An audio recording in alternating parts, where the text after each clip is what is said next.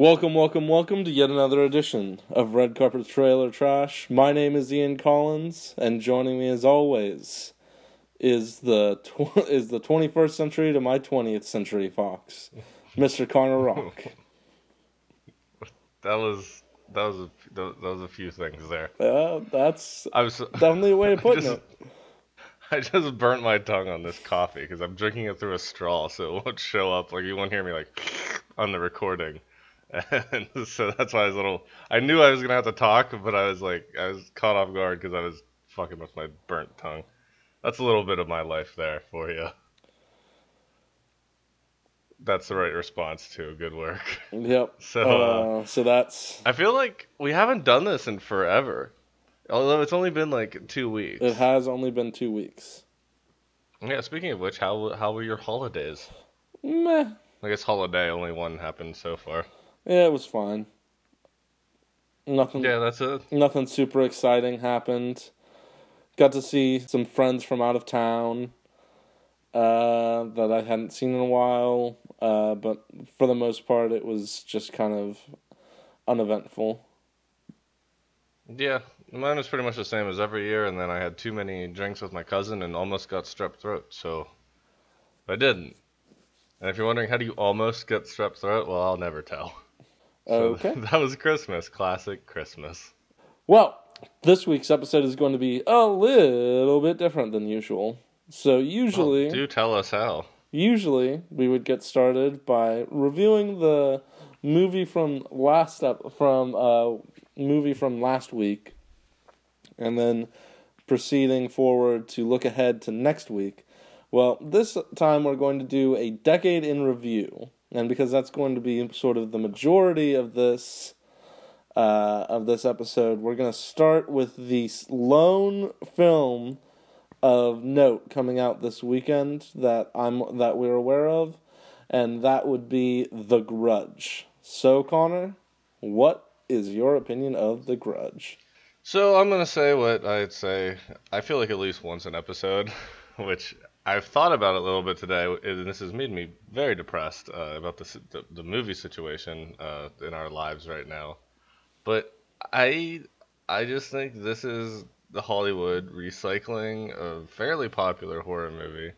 They're gonna not do it nearly as well, and uh, it's just I think it's another it's another cash grab because it's just from everything I've seen in the trailers, it looks like they've kind of modernized it to put it in like kind of today's horror movie terms, if that makes sense. Like it has a lot more of a feel of a modern horror movie than the original 2004 Grudge. Oh, it sounds right. I think it was 2004.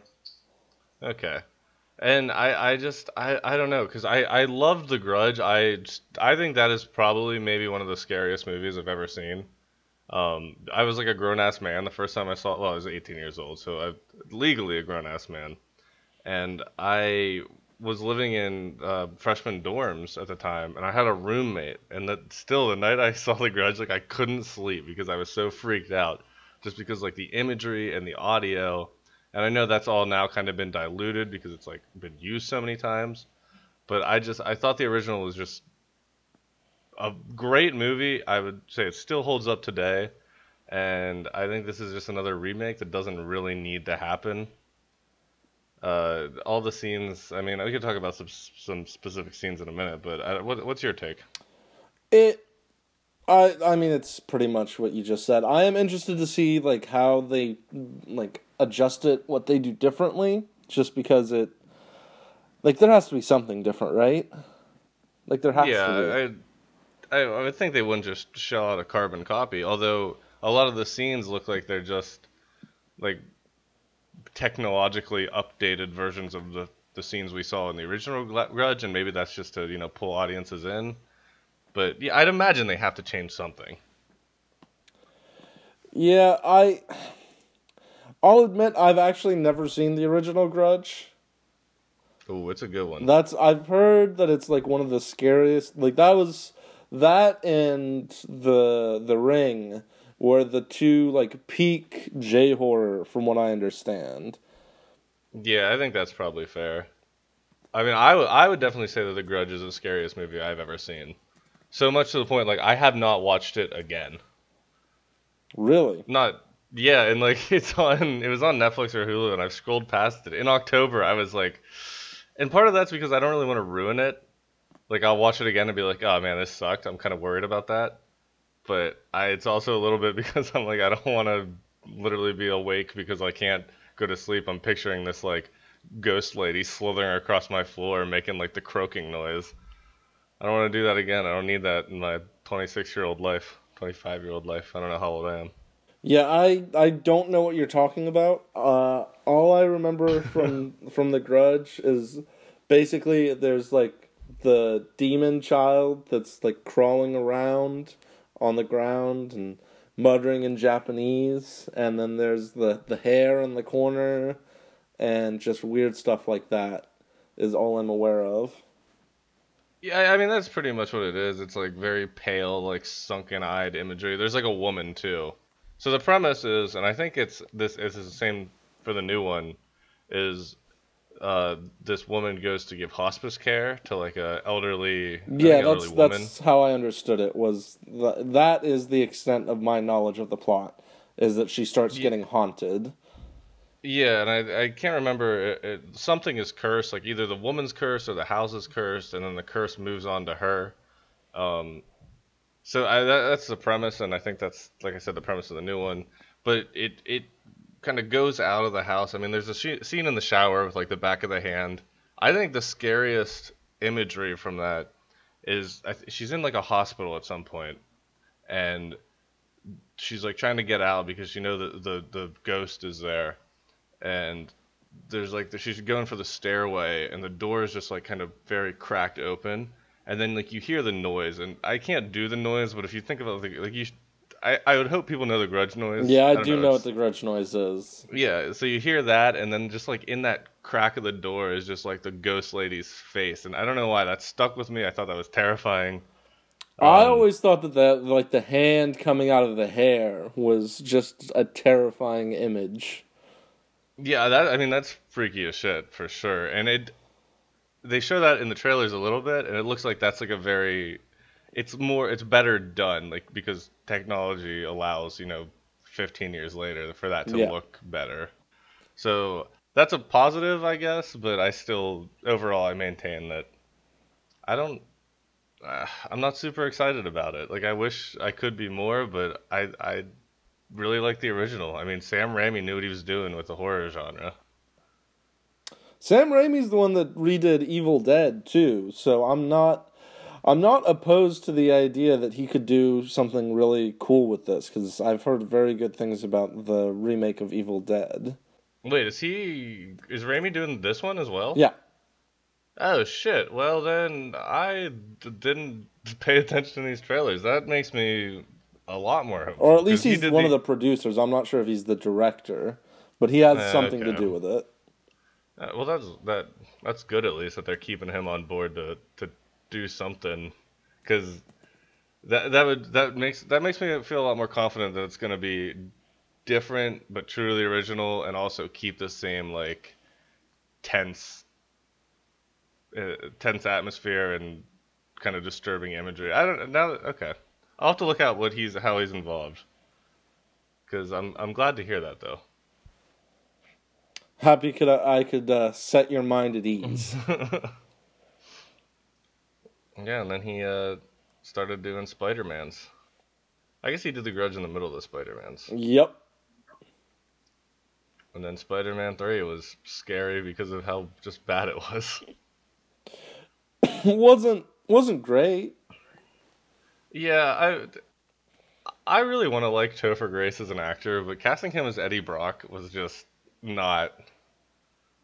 He was he was not a good villain. It was Uh, it's just weird to have him as Eddie Brock because I always imagined Eddie Brock as like the uh like the muscly or maybe I'm thinking of Flash Thompson. I am thinking of Flash Thompson.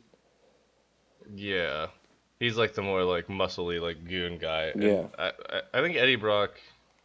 I don't I don't know too much about the the comics and the, for Eddie Brock, but I think he kind of took a very like he took a few different shapes and sizes over the and like rolls over the the course of the Spider-Mans. hmm But I don't know. I just think maybe I was watching too much that 70s show at the time that I just I could not take him seriously. Yeah, that's fair. Sometimes you, you just get so into one character that it's hard to see them as anything else. And it, I just I also kind of feel like it was just too much. Like I thought the Sandman's like story arc and character were really good. But then just throwing in Venom and then like the Harry Osborn like Hobgoblin or I don't know if it's actually the Hobgoblin like thing. I think he's just supposed to be lot. like the the replacement for the Green Goblin.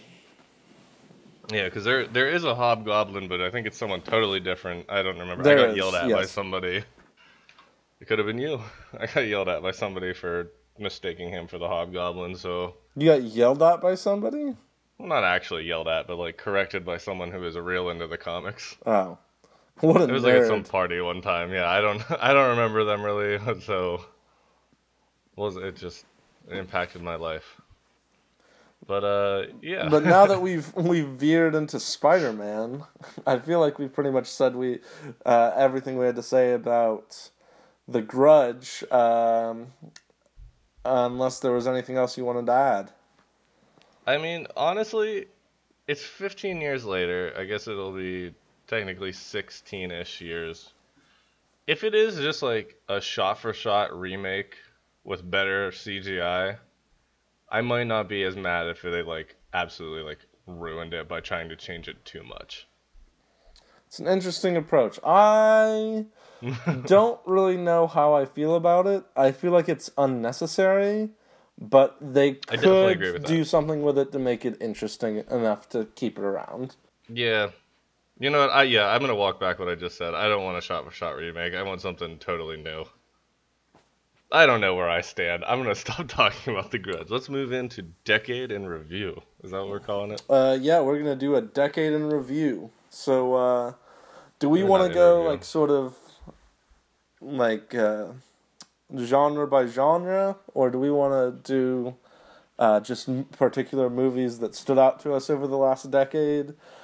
I feel like we should try to do some genre because otherwise this is just gonna be chaos. Yeah, that's fair. So let's start with uh, let's start with comedies. Comedies, comedies, comedies. Okay, well, you you take uh you take take point here. Oh, I do have one here. I found it. But go ahead. Okay, so the there's two different things we can do with comedies. We can go into the more specific romantic comedies for like ten seconds, uh, or we can just do comedies as a whole. Uh, I don't know. Let's. What's your ten seconds on romantic comedies? Well, there's only like two romantic comedies that like there were a lot of romantic comedies that people apparently really enjoyed in the last decade. Like The Big Sick came out like a year or two ago. That was supposed to be really good. I never oh went yeah, I forgot about that. Never went and saw it. I I'm not a big romantic comedy guy. Uh, I did really enjoy Silver Linings Playbook. Uh, I actually I have that one. Yep. that is, uh, I. It was weird because it wasn't an especially funny one, but it was a very solidly entertaining movie. Yeah, the- I don't. I was gonna put that more to like drama, maybe dramedy, but I, that was not the. I, I wouldn't have filed that under comedy. But I agree with you. That's just sort of where. Well, that's just how I think it has been classified. I, I I'm not really sure, but uh, what its classification is because it's such a weird movie. But I think that. Uh, I think that Bradley Cooper and Jennifer Lawrence both did excellent jobs in that, and were were probably the were some of the most compelling performances in a comedy uh, throughout the entire decade. Uh, if we're going to classify it as romantic comedy, I think it was just as a movie itself, probably the best romantic comedy of the decade. Yeah, I, I would absolutely agree with that. I mean, it, I, have 11 movies here and it made the list. Not that my movie taste is like the epitome of good movie taste, but I just I think it was their like you said their performances were solid. Uh, it just it was a good story. It was a kind of like dumbed down but still slightly real look at like mental health and mental health issues. So Mhm. it was I, I I really like that movie. I've probably watched it maybe four or five times. It's really good. I really, I really like the. Uh, like I said, it just. Uh, that's. I think that's what Jennifer Lawrence won her Oscar for. But I just think that Bradley Cooper especially stood out as how he did it, being the the main focus of the film. Yeah, yeah, it, it was it was good. And the only other romantic comedy that I like can think of that I really enjoyed this decade was The Proposal back in like 2010, 2011 with uh, Sandra Bullock and Sandra Bu- yeah. and Ryan Reynolds. I did not see that. I just I really love Ryan. Reynolds, and so it's not an especially good movie or an especially funny movie, but Ryan Reynolds just knows how to entertain me uh, thoroughly as an actor, and so I just that's sort of my blip about the proposal. I enjoyed it because I enjoy Ryan Reynolds and Sandra Bullock is a good actress. So there's that. Yeah, they're both. Uh, yeah, Sandra Bullock's great. Ryan Reynolds is great, and I don't know. I just never got around to watching it. I think I've heard more about the proposal like in the last two years than when did it come out? You say Like I want to say it was 2011. Let 2011. Yeah, so I think I've heard more about it in the last two years than I have in the whole like or not the whole like the, when it came out because people just kept Oh referencing wait, that it. came out in 2009. That sh- Oh, get it out of here! I think it, it's I, gone. Think, I think it came. Oh no, it came out in June 19th. Well, that's some bullshit. Fucking I was get it? lied Nope. to. Forget that Proposal shit. has been Ignore, canceled. delete everything that we were. Sh- I just said to compliment it. Future me, edit all of that out. The um, I I'm not gonna do it. Yeah, no. Uh, so that was just a waste of waste of time. So moving on to other comedies. Uh, there So- were some some quality comedies that came out in the last decade. Uh, All right, I I got one one comedy. Well, depending on how you look at it, maybe three, but the other ones are more like I'd call them drama slash. lit- It's kind of like a long Silver Linings playbook. Yeah. But the one I got, it might be a little controversial, but I thought Twenty One Jump Street was great. Oh, it was hilarious. I actually hadn't thought of that one. It was a very funny movie as a whole. Like as as writing goes, as general artistically, I'm not sure it would be like a top film, but just entertainment value and having a lot of laughs. Channing Tatum and um, uh, Jonah Hill are just both hilarious. With Rob Riggle coming in for a bit, uh, I think Dave Yeah. Franco's in there. It's just it's just a hysterical film. Yeah, I, I really liked it. I, I didn't think I was going to like it. I think this is the movie that made me like actually appreciate Channing Tatum as an actor. Or I lied. This is the end made me appreciate Channing Tatum as an actor. That was another movie I was going to bring up. Was this is the end? See, I didn't I didn't like that one that much. I just thought the the Channing Tatum cameo was really funny, and then like when Michael Cera dies was funny, and that's really all I remember. Well, from it. I very much enjoyed seeing Michael Cera die because, as I feel like we've discussed before on this podcast, I just don't like Michael Cera. I I'm sure you've you you have like a five to maybe eight minute like monologue about how much you hate Michael Cera. That's well, it might not be that long, but it's on one of these episodes. Yeah, uh, but I enjoyed that film. Unless you want to talk more about Twenty One Jump Street, I'm gonna dive into uh, this is the end. No, I mean like it's just it, yeah, you're right. It's got a good cast. I mean Brie Larson was in it, Ice Cube. Like you were right, Rob Riggle, uh, Dave Franco, Jonah Hill, and it just I, it was unexpectedly funny. Uh, ju- and then the second one was okay, I guess, but the first one is what I really want to talk about because it was. It, it- like I agree with you. It's not a great movie by any standards, but it's solid in entertainment, and it's one of the movies. I guess this is how I should preface pretty much all these movies on my list. They're like movies that I wouldn't mind if I just had to like watch them like once a week. As of right now, I don't know if I actually could watch them once a week. Well, that would go. That would end very quickly. That, that would kill anything, I think. Yeah. But it uh, that's how I kind of put it. Like I, I I don't mind watching these movies over and over again, and I could definitely, I've probably watched that like two or three times, and I kind of want to watch it again now. But on to you. What were you gonna say? So this is the end. I thought that the the chemistry amongst all the people there really helped it because they are friends in real life. Excuse me.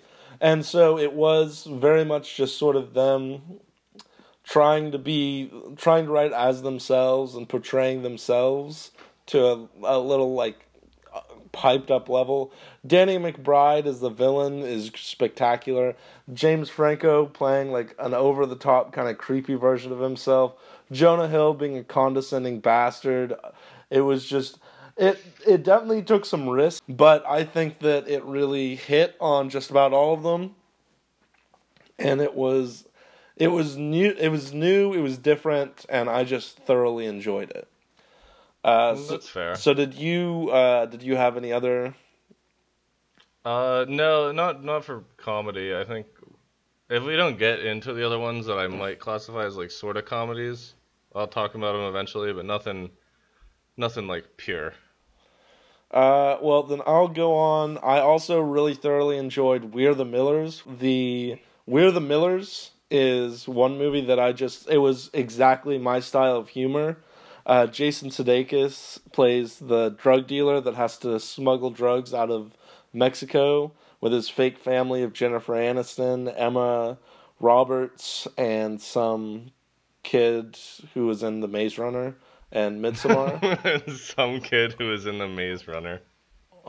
I he's he's been in a lot of stuff, but I just have never learned what his name was. Uh, Right. Nick Offerman also plays like a DEA agent, if I'm not mistaken. But it's it just thoroughly has like a very smarmy, very sarcastic sort of humor that just makes me laugh every time I watch it. That's where the uh, the old joke, no no regrets, really, not not even a single letter. Oh yeah, yeah. I, I've never seen that, but I've seen a lot of like memes from it. Yeah, no, it's it's just uh it's just right up my alley of humor, and so I thoroughly enjoyed it. Uh, his name is Um, Will Poulter. He's the guy from Bandersnatch, who is like Yeah, wrong path or whatever, wrong Mm-hmm. path, mate, and then he kills himself because that was a whole trippy fucking like two and a half hours of my life.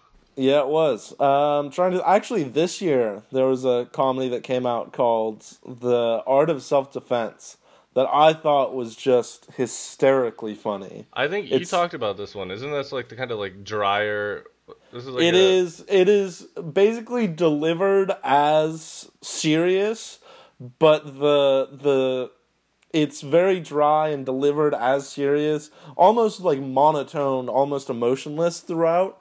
And that's actually why it's so funny because of what's going on is so ridiculous and um, kind of painful because uh, the it's about an accountant who gets mugged at night, and then he uh, ends up deciding that uh, he needs to learn to protect himself, so, or needs to protect himself.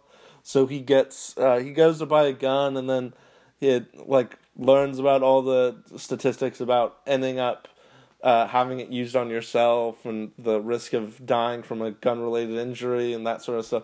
And so he decides to learn karate instead.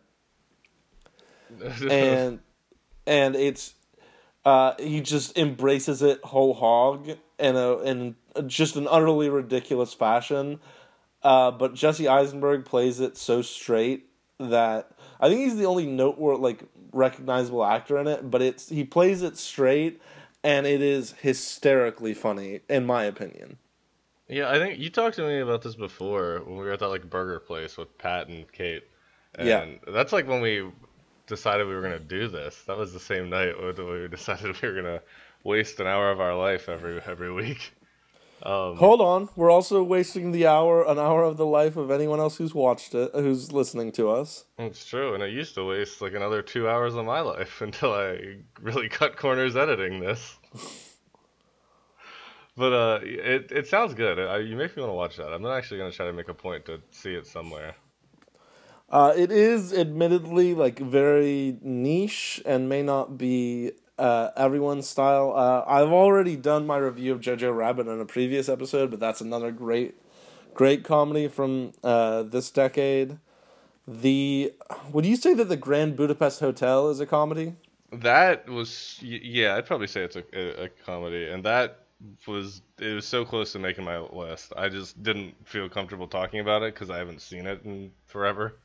I love Wes Anderson. I've only seen, I think I've only seen three of his movies, but they are. I've just th- I, he has that. I think it's called twee is the style that most people use to describe him. It's just so quirky and fun, and I think that he just delivers thoroughly in Grand Budapest Hotel. And having Ralph Fiennes as the as the uh, maybe not main character, but like central figure. Uh, Edward Norton comes in as the police officer. It's the the cast is excellent, and the delivery of all the jokes are great. And I, I, it's it's one of Wes Anderson's. Granted, I haven't seen many of them, but I I really enjoyed this film, and it makes me want. It made me want to see more Wes Anderson films. Yeah, I, I I think it's his best one, or it's the one I like the best out of. And I've only seen Moonrise Kingdom, uh, The Life Aquatic, this, and shit. What was that other one? It doesn't matter. But I think I've heard I, the Royal Tenenbaums is supposed to be his best one. I actually I haven't seen that one, so I, that might hold true still. But I think that this is this was a, just a great movie. I, I, I agree with everything you said, and I Wes Anderson's his, his style is just like that's it. That's what I really liked about Moonrise Kingdom was like I you can't I don't know how to put it into words, and maybe twee is what they call it. I've never heard that, but I don't I don't run in these circles. It's just it's something really unique, and I'm I'm glad that you mentioned this because I think it it would have been uh, not a crime, but a, a lesser crime, a misdemeanor to not mention at least one Wes Anderson film. And we might mention two. I'm gonna answer. I'm gonna mention another one because that was the last. Unless, do you want to say the Big Short? Is Uh, what was the Big Short? that was about the financial crisis? That was the one with Brad Pitt and Uh, uh, Steve uh, Carell, I Ryan Gosling. yeah, maybe kind of. I don't know. I wouldn't put that into comedy. Comedy. Okay, uh, we can mention it later. Then, before we move on to like dramas, let's go to animation. Did you have any animated films you wanted to mention we, for we, this? we might as well segue. I do have a few. We might as well segue right into what you're about to say because we were just talking about Wes Anderson. In that case, we got to mention Isle of Dogs. I loved Isle of Dogs. It is, I'd say it's probably my second. Um, I think it might be my second favorite animated film from the decade. I just I found it incredibly entertaining. The voice acting work, that cast was just stacked. Scarlett Johansson, Edward Norton, Liam Neeson, uh, just everyone was in it. It, it's such a unique. Once again, it's Wes Anderson, so he has a unique style. But the animation style in it in and of itself was also unique, so that was fun. Uh, I just loved this movie. Yeah, I still haven't seen it. You talk about it all the time though, so I feel like I need to. It it was kind of like a it was like claymation almost, but like more with dolls than clay figures. Yeah, it was. It was. Uh, uh, what is it? Uh, Stop motion, motion, capture. Stop motion, motion capture. Yeah, stop motion. That's what it was. But yeah, I'm looking at some pictures of it now, and yeah, it. I, I that's another one I need to make a point to see. I think this is just gonna be the movies I try to watch like in the next couple months. The the list is, is this episode. Uh, okay, was there was there one that you had in mind that you wanted to mention? So I'm pretty sure we're gonna mention the same one, so I'll save that in a second. But I also had the Lego Movie, and Lego Movie was a good one. I wasn't going to mention it, but it, I'm definitely okay with you throwing it on this. yeah, I just thought you know the original one it was it was a big old Lego commercial, but Playmobil should have you know stolen a little more from the book because it just it worked. It was funny. I mean, Will Arnett's Batman I think is one of the most entertaining one versions of Batman, and two just characters to be like played. I never saw the original or not the original the uh like the follow up Lego Batman movie, It was okay. but I I think uh, and I think it was uh, Chris. Shit. Chris Pratt played Yeah, Chris uh, Pratt, the uh, main character. Yeah, I want to say Chris Pine for whatever reason, but I was like, that's not right. But yeah, then Chris Pratt is Emmett or whatever, and uh, I'm sure there were more people that I can't. Will Ferrell now. played. Uh, Oh yeah, he was the bad guy, yeah, like Mr. Man or whatever. I don't remember. it enough, was like a corporate boss or something. Yeah, I, I just I remember going into Lego Movie being like, this is gonna be dumb as shit, and walking out of there being like, that was a surprisingly good story with surprisingly like convincing deliveries of all the characters, and I thought it was unique and, and cool. Would you Like- go so far as to say that everything is awesome? No, I About would not, that I would not go that far. Okay, that's fair. Uh, so, uh, did you have any other uh, in mind for yeah, animation? I mean, obviously, Into the Spider Verse is is Yeah. up there, and that's I think, I mean, it, it already won like best animation or best animated yeah, film that uh, that did win over. Uh, that did win over Isle, of Dogs. yeah, and I I actually have them very like neck and neck. Uh, but I think that just the animation because it is animation, I think that it was such a unique animation style and just as a film, I think just artistically it was without question the best. Uh, Uh, yeah, I absolutely agree with that. I mean, that is just a gorgeous movie. Uh, you've seen that one that one I forget what it is. It's somebody it's like a Twitter feed or something that goes through and just stops it in every frame and they're all absolutely beautiful. Like they didn't they didn't skimp out at all in animating that and I just- hadn't seen that, but that sounds like it'd be really trippy. I mean, yeah, a little bit because some of them are like kind of strange, but like it's all just very clean and just because you know like the movie was so colorful and the performances in that movie were great too. I think that is one of the best like Spider-Man. Uh, It is the best Spider-Man movie that's that's been made, in my opinion. Maybe Yeah. Spider-Man Two, but no, I mean, I, I think that's absolutely the best Spider-Man movie that's been made. But I think it's one of the most like accurate portrayals of Spider-Man too, as far as like Peter Parker goes, and then Miles Morales. I don't know anything about like Spider-Man Noir or whatever the hell John Mulaney's big- Noir. big oh, the fact that they got John Mulaney to play Spider. Uh, what was it? Uh, Spider-Ham. Ham. yeah, And they and they got uh, Nicolas Cage to spa- play Spider Noir was spectacular. yeah, it was it was it was great. So I, Um, I I'd go as far. I think that's my favorite. I think that's the best animated movie of the decade. I I think that that's that's an easy sell. Uh, I will say that unless you had anything else, that I'm gonna just mention a few Pixar movies because you can't really uh, Disney and Pixar movies that came out this year, this decade, because you can't really do anything without mentioning Yeah, Disney and Pixar. That's fair. I kind of overlooked them all because, like, I don't know, some of them are probably on there. But yeah, go ahead. Uh, so my personal favorite of the Disney movies that came out this decade would be Coco.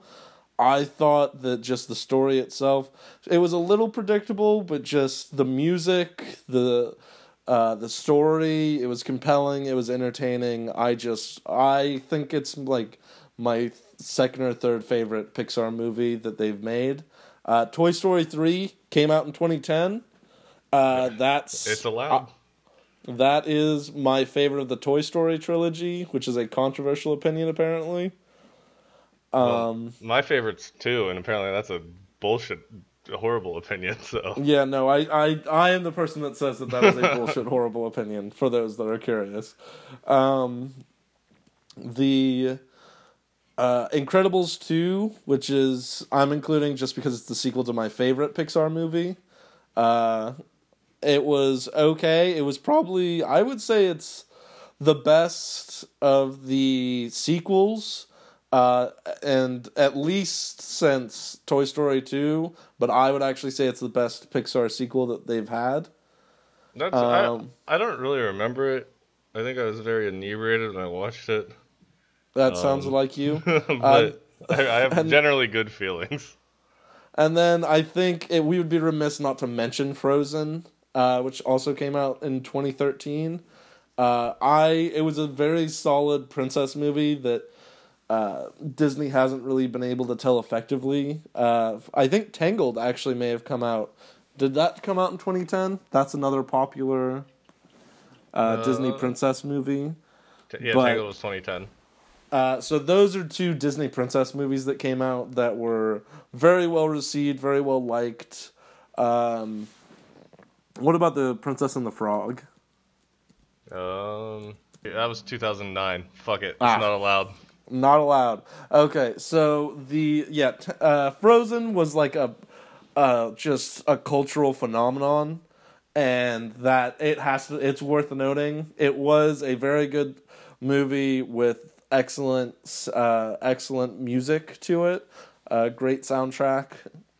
But I I wouldn't put it as my like top three, or I'm not even sure if I'd put it top five animated pictures of the of the decade. It, this was a good decade for animated movies. Yeah, it was. I Uh, and then I think if unless you have anything else to add, I would think we can move on to sci-fi. Okay, yeah, let's do it. Um, so uh, along the along the same lines as like Frozen because of its cultural phenomenalism, I think the first sci-fi, I guess you it's sci-fi whatever. I I have the Avengers on my list just because of what that like spurred For into. sci-fi, uh, uh, if we're gonna do that, I think we should just do superhero movies then, because that's in and of itself so much of the movies that have come out for the last decade. Yeah, I mean, I, I would, I just included the Avengers, and then, I mean, there's definitely been some great Marvel movies, like, but I, I didn't really think it's worth running through all of them. Yeah, I I would just say that if for Marvel movies, I would say that the the Avengers was like you said a cultural occurrence, and it was the first time something like that had ever been done. Uh, so it's definitely worth acknowledging. And then, uh, in the same way, Infinity, uh, not Infinity War, Endgame, which came out this year, uh, the highest grossing movie of all time. Yeah, Uh, it's it was a cultural event. It was such a cultural event that it was bracketed in by a week in each direction of nobody releasing a movie because they didn't want to have to try to compete with it. It was a monster at the box office. Everyone wanted to see it. Uh, it was the culmination of, I believe it was 23 movies, uh, 3,000 minutes of screen time. Uh, I love you 3000. makes sense. Yep. And it was it was just an event. Because otherwise, that's just a fucking weird thing to say. Yep. But the I'll also throw out uh, my personal favorite of the Marvel movies, uh, Winter Soldier, came out this decade. You know, I really didn't like that one at first, but upon rewatching, I that was a good movie. That was a really good movie. I I loved that movie. If we're going Um, with personal favorites, I think mine's Ragnarok. that's just a good one. I like the tone shift. I really enjoyed like it. It It's- made me it- like Thor again.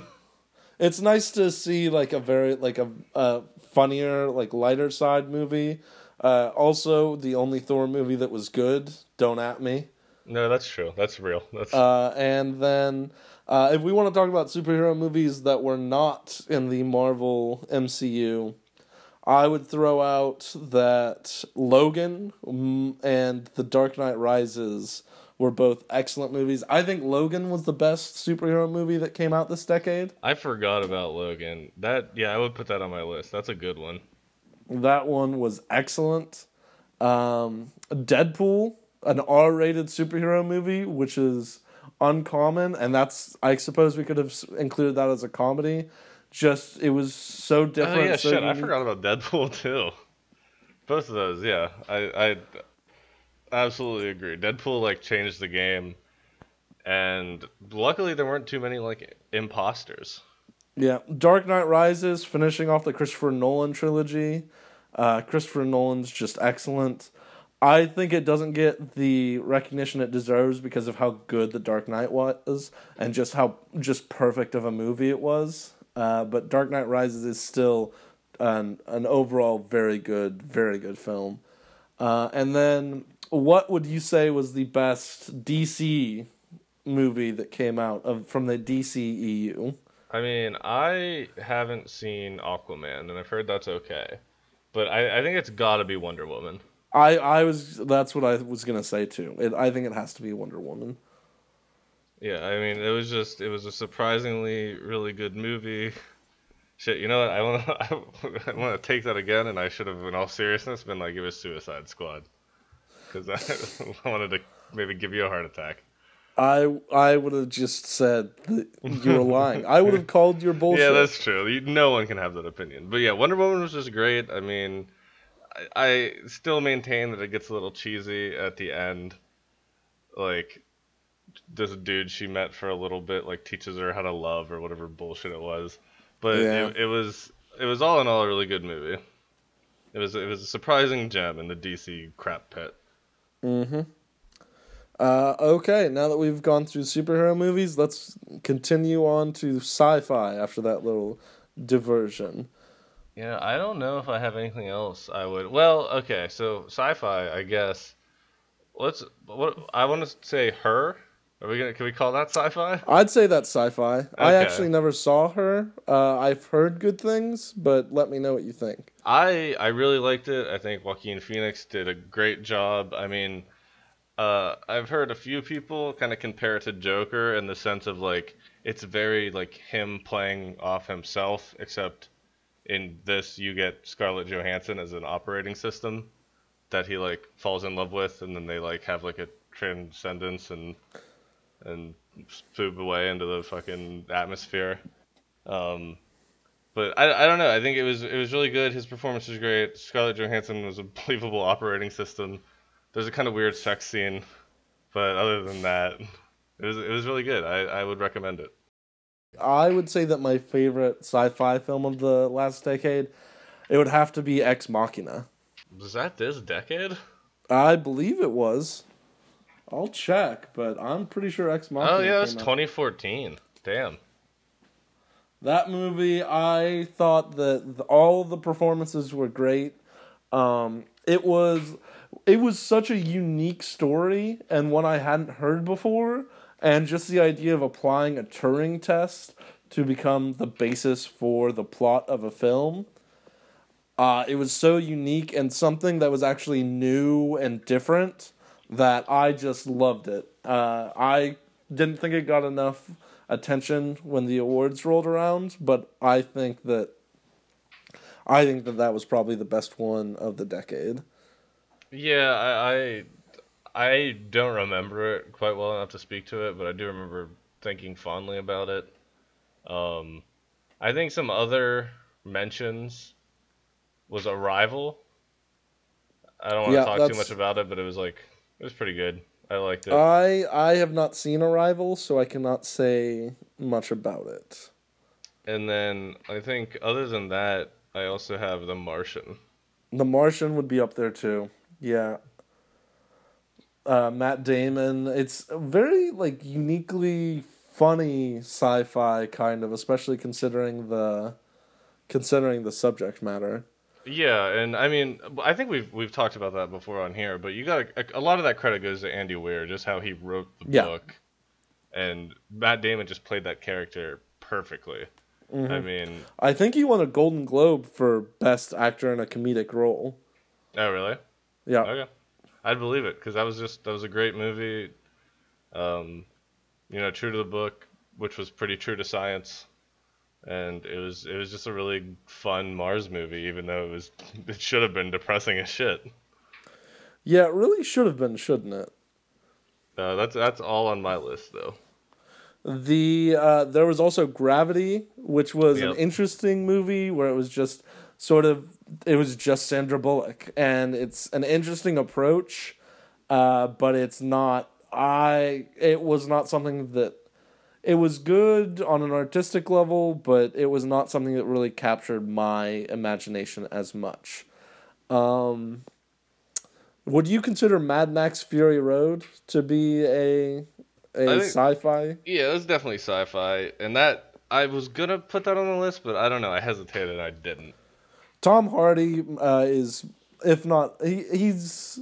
I would say he's a top five actor working today, uh, and all you have to do is look at Dunkirk to see that he relays so much information with his eyes, and he. This was this. I I think this may have been his coming out party, or like, or maybe not his coming out party, but something where he was on the main stage and people were showing him the respect he deserved.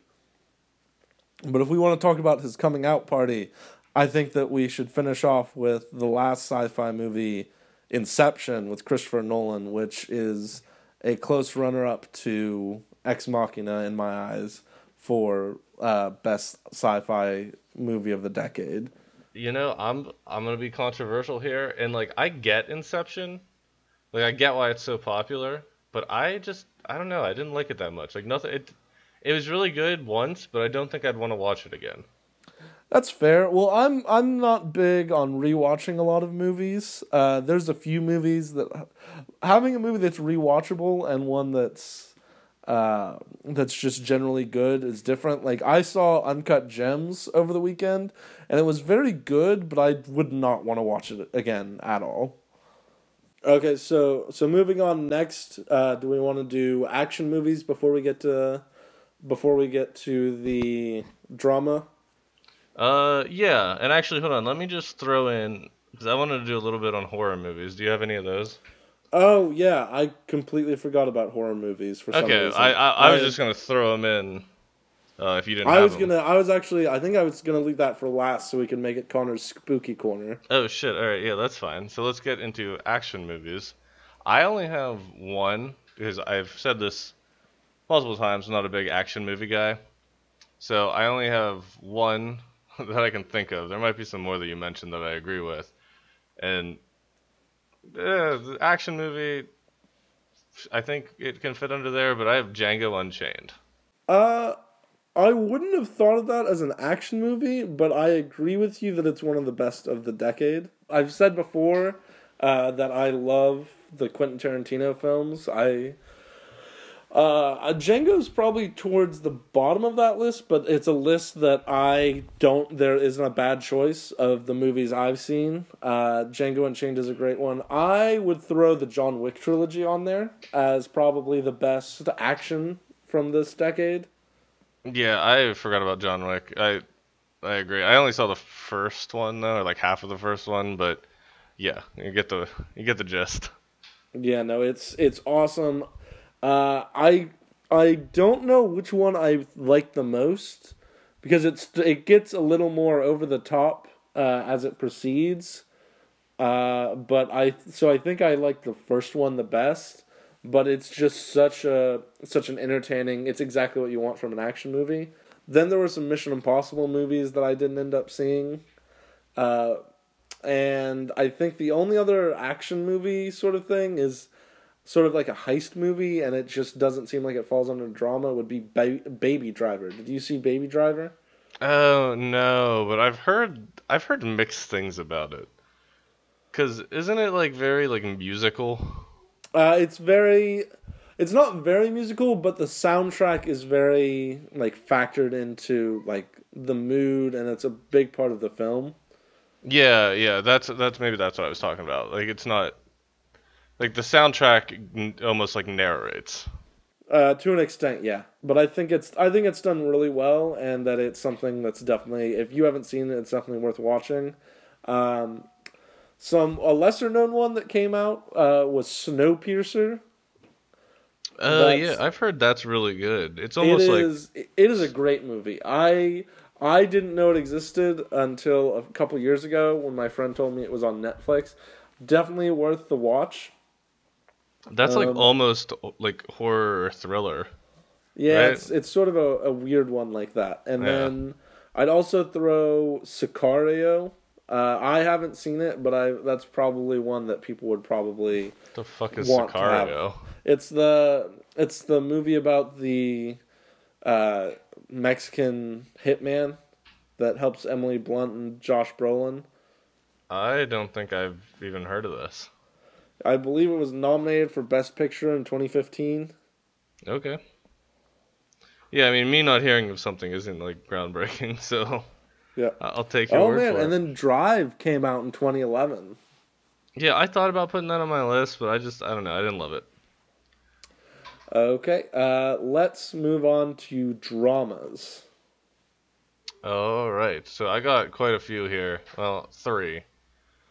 Um, and I mean they're not super like I don't know what what are like what are you classifying as dramas? These are more like where, these are my like floaters that I guess are more just like story movies. Well, it's, I'm gonna include biopics in here too, because like you're gonna have stuff like Lincoln and Wolf of Mm. Wall Street, Theory of Everything, Imitation Game, like some that sort of stuff is all gonna fall in here. All great movies that are definitely worth a watch.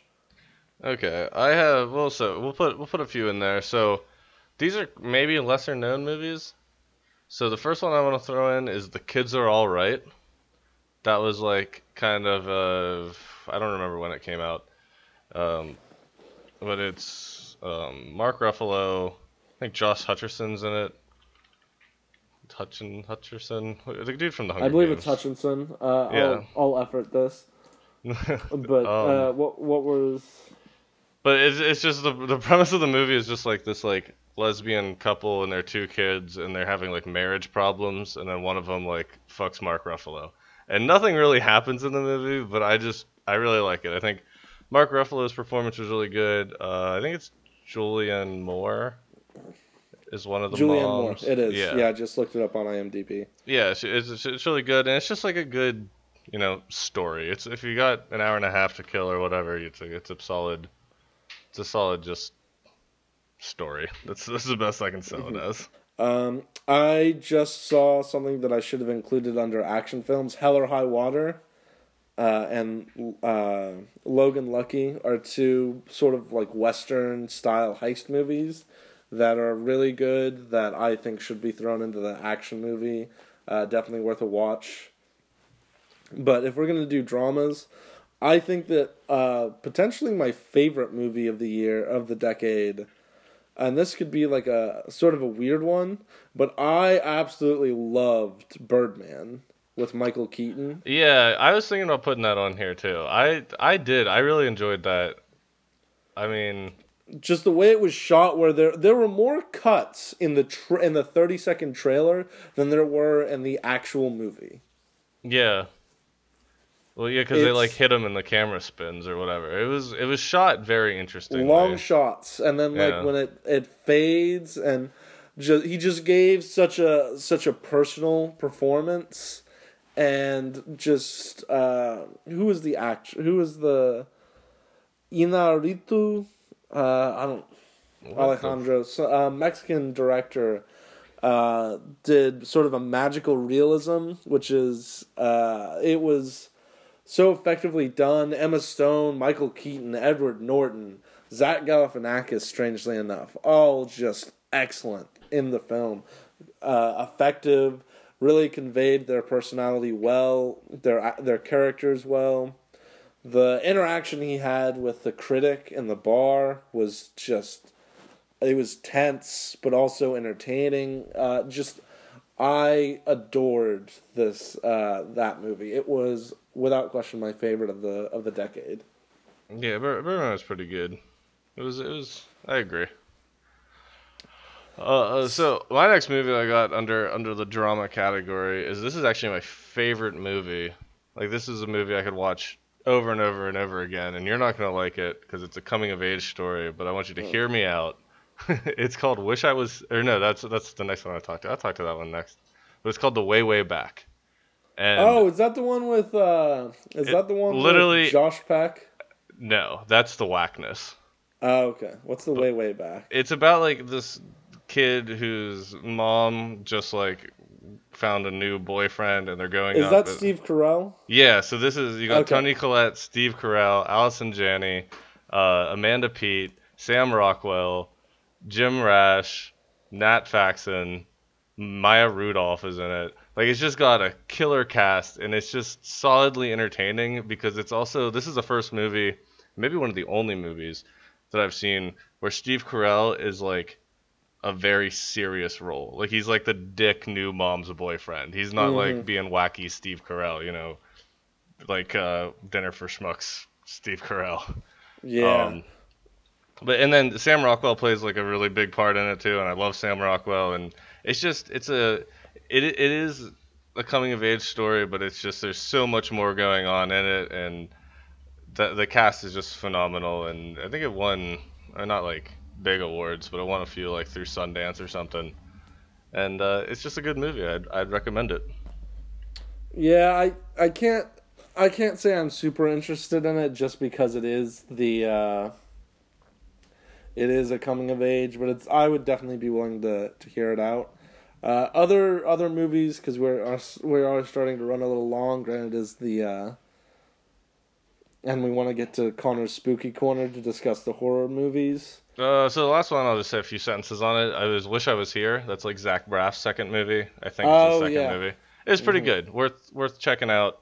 Uh, I mean, think like Garden State, but like a little less hipster and more like. yeah, no, I've actually I've actually seen that one. Oh really? Yeah. Yeah, I, I liked it a lot. I had a good time with it. Yeah, the uh, just going through some of the other ones worth noting. Uh, the Social Network, Jesse Eisenberg was excellent in there. True Grit was the Coen brothers' take on it, um, and that was another western. Yeah. Moneyball and The Help came out. Oh, I forgot The Help. 2011. Good catch. Because I Yeah. I totally forgot about the help. Uh, I think I already mentioned Lincoln when I was listing the list of like four uh, that were. Dallas Buyers Club is one that a lot of people forget, but I thoroughly enjoyed Matthew McConaughey's performance in that. Uh, I don't think it was actually good enough to steal the Oscar away from Leonardo DiCaprio and Wolf of Wall Street, but apparently they disagreed with me.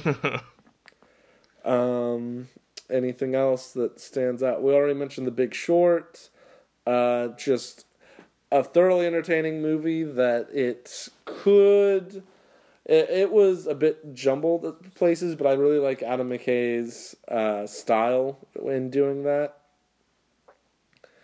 Um, Darkest Hour, I'd say, was a close second to Wolf of Wall Street when it comes to best performance of the decade. Granted, I did not see Lincoln, but I think that the two best performances were uh, for leading actor had to be Leonardo DiCaprio in Wolf of Wall Street, and then uh, I adored Gary Oldman in Darkest Hour.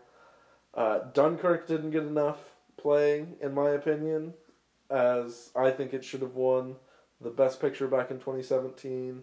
I think that may have been everything I had for dramas, unless there was something that you wanted to throw out there. Uh, no, I guess maybe this is action, maybe this is a drama. I think it's worth it to just mention it. But Lawless was a really good movie. That was like 2011, maybe. Maybe it was later than that. That's the uh, the Shia LaBeouf, Tom Hardy. about Yeah, like moon shining. yeah. yeah. I enjoyed it, but I'm not sure if I'd put it in sort of the best of for this decade. That might be fair. Maybe I need to reevaluate. I haven't watched it in a while. I just remember being very. Impressed. It was very compelling and very entertaining, but it was, I mean, it was Shia LaBeouf as the star, so it's sort of iffy. Yeah, there there was somebody else. I mean, there were like three brothers that were kind of the main characters, and that movie actually made me like like Tom Hardy a lot. And it was that one for whatever reason. But uh, yeah, that's it. That's all I got for uh, all that stuff for dramas. Okay, and now it's uh, The return of the can- spooky corner. Connor's Spooky Corner. Last spooky corner of 2019. Whew. So I, I only got two horror movies. I don't really thought I don't think a lot of them deserve to be on like best of the decade, even in the horror genre. Um, so I got Hereditary, because that was just that was the first horror movie I've watched in a long time that was just genuinely like scary, creepy, took turns you didn't really see coming, and was just kind of original. Um, hmm I mean, I thought about putting like I think well, I I won't say that because I think the, you're gonna put these on the list, and I will agree with you. Um, and then the other one I have is Suspira or Suspiria. I don't really know how to pronounce it. Um, it's like a remake of a French. Don't quote me on that horror film from like the 80s. Maybe it was longer than that. Don't quote me on any of that. Um, but it's about like a dance academy that's run by a coven of witches, and it's one of those like real kind of slow burn. Like there's only a very there's very few scenes where like scary things that are happening, but they're like very much alluded to, and then the ending is just ridiculous. I've heard of it. I haven't actually seen it. Uh, it's something that I'm glad that you mentioned it because I would like to like to see it. Uh, before I forget, Black Swan. uh, was a movie that was very big at the start of the decade that probably should have been mentioned. But just some of the big movies that came out, I think that it really has to be mentioned: The Conjuring, Insidious, and Sinister. Yeah, those were what I was gonna say like a minute ago. All three of those were sort of at the start of the decade, and all three of those, some people may be opposed to throwing Sinister in there, but I think that they all pretty much s- created this sort of uh, paranormal other entity sort of theme that the rest of the decade would follow because they were all, all three of them I thought were thoroughly good movies. Um, yeah, I agree with that, and they shifted us away from like the found footage paranormal activity. Like horror movies have to be absolutely true. This is real, and you have to be scared the whole time. Into a more like, well, we can tell a story with horror movies as well. Like yeah, I think they and- were like that thinking was a big bridge into what gave us its. The its. Yeah, yeah, and I will say that it. I think the first it was also uh, very entertaining, very thoroughly. Well, I keep saying thoroughly well done, but I uh, there are just so many good movies from this last decade. It's hard to hard to focus on all of them. So movies that I didn't get a chance to see, but I've heard were excellent horror movies, uh, would be It Follows, Get Out, and The Witch. Uh, I forgot about. Okay, so I'll speak to that real quick. It Follows was really good. Um, not a lot happens, but just like the idea of it, and there are some like genuinely terrifying concepts slash scenes. Uh, Get Out was fine. It was good. I like, I think I've said this before. I don't know if it deserves the like super praise it's gotten because it like Mhm. wasn't super original and it wasn't super scary. It was it was good though. Um, the the witch was total crap in my opinion. Really? Yeah, I've heard was- that it was like great at creating tension. I mean, I would, it, but it, it, I will agree. It might have created tension, but I don't think it created like horror tension. The whole time you're just like, this family, like, is just full of dicks. Like this dad sucks, and then you got like the kids running around, and they're all speaking fucking ye olde gibberish, and nothing happens in it until like the last like ten minutes, and I'd be fine. But I don't think they did the build up well at all. Like I don't think I wouldn't call it tension. I would call it more of like a realistic look into how shitty like whatever time period that living was. Gotcha. And I will say that I did not get a chance to see Hereditary, which I've seen is probably widely considered to be the best horror movie of the decade. So uh, my my favorite horror movie of the decade uh, is not that. Although I did like his follow up Midsommar, uh, but I think that The Babadook was my favorite horror movie of the decade. Yeah, I I need to give that one a rewatch because I think I wasn't appreciating it appreciating it as like a film when I watched it. I was still looking for like horror movie scares. Like I came in l- looking for something like Insidious, and then it turned out to be like a much deeper movie than that. I I thought that the sort of unsettled nature and the just the tone of the movie throughout that it created and sort of the feeling that you had while watching it, I thought that it was uh, it was probably the scariest movie that I watched of the decade, and it was just unsettling, and I just I it was tense when the when the Babadook started appearing in the background. Uh, I haven't enjoyed it as much on on watching it back through uh, rewatching, but just the very first time, it just left me just I really appreciated how it was done, and it I I was just unsettled and didn't want to turn off the lights. It was it was meh. And now it's fucking Pennywise. It's happened. Yep. It's that's that's what Twitter told me. All right. So any last thoughts? We are running kind of long here, so I was gonna wrap it up. Unless you want to throw in anything you forgot. Any? Well, we do need to say that uh, I will actually forfeit over to you, the horror expert on this. Uh, what would you classify The Grudge as? The, this new one coming out? Would you classify it as red carpet Oh, or trailer trash? dude, I don't know. Uh, I I still I kind of still am leaning towards tra- trailer trash, even with Sam Raimi's involvement, and I think that just comes a lot from. I don't see the the necessity for it because like the first one's so good, and I'm not sure they're going to be able to. I know I've said like 14 different things about this, but I think these are my actual like digested, thought out thoughts. Is I don't think they're going to be able to spin it in such a way or create something new enough while kind of maintaining its roots that it's going to be nearly as good, and I think it's just going to come out being an unnecessary remake. But I hope I'm wrong. I'll say yep. that. Well, next week we'll finally get around to Star Wars, hopefully. Yeah, I'll make a point to see it by then. Um, but we'll have for the for the first time ever, I believe, we will have a um, a review where we have both seen the film. Mm, I saw The Irishman. You saw like the first half of The Irishman. That's true. I, I, I did. I saw the first half, which I finished by the way since we've recorded that. And I agree. I think the last like 20 minutes of that movie some of the best like just like guttural I, I don't even know how to describe it. Just like seeing how lonely he ends up. Like he doesn't even know oh, it's, it's christmas. a, it's, it's, it's such a gut punch. It's, yeah. oh it's painful. Eh, but like you like i wanted to feel bad for him but i was like this guy was a piece of shit so it really wasn't i don't know. It, but it was it was really good. You're absolutely right on that. Okay i'm uh, and then uh, oh, we shit. just for the record the i think that we'll probably discuss the best of 2019 more specifically uh, in the Oscar preview episode that we'll do. Okay, yeah, that's fine. And that's also uh, that's also letting you know, Connor, that we're doing an Oscar preview episode. Yeah, this is news to me. And then yeah, we should talk some about like uncut gems and all that. I don't know. Who even knows what the format of this is anymore? The last two episodes have been so like different. Who we'll knows? Just, we're just gonna float around. All right, I'm not gonna say our names and all that bullshit again. They know who we are. Follow us on Twitter, RCTT Podcast. Um, yeah, that's it. Until next time. Until next time.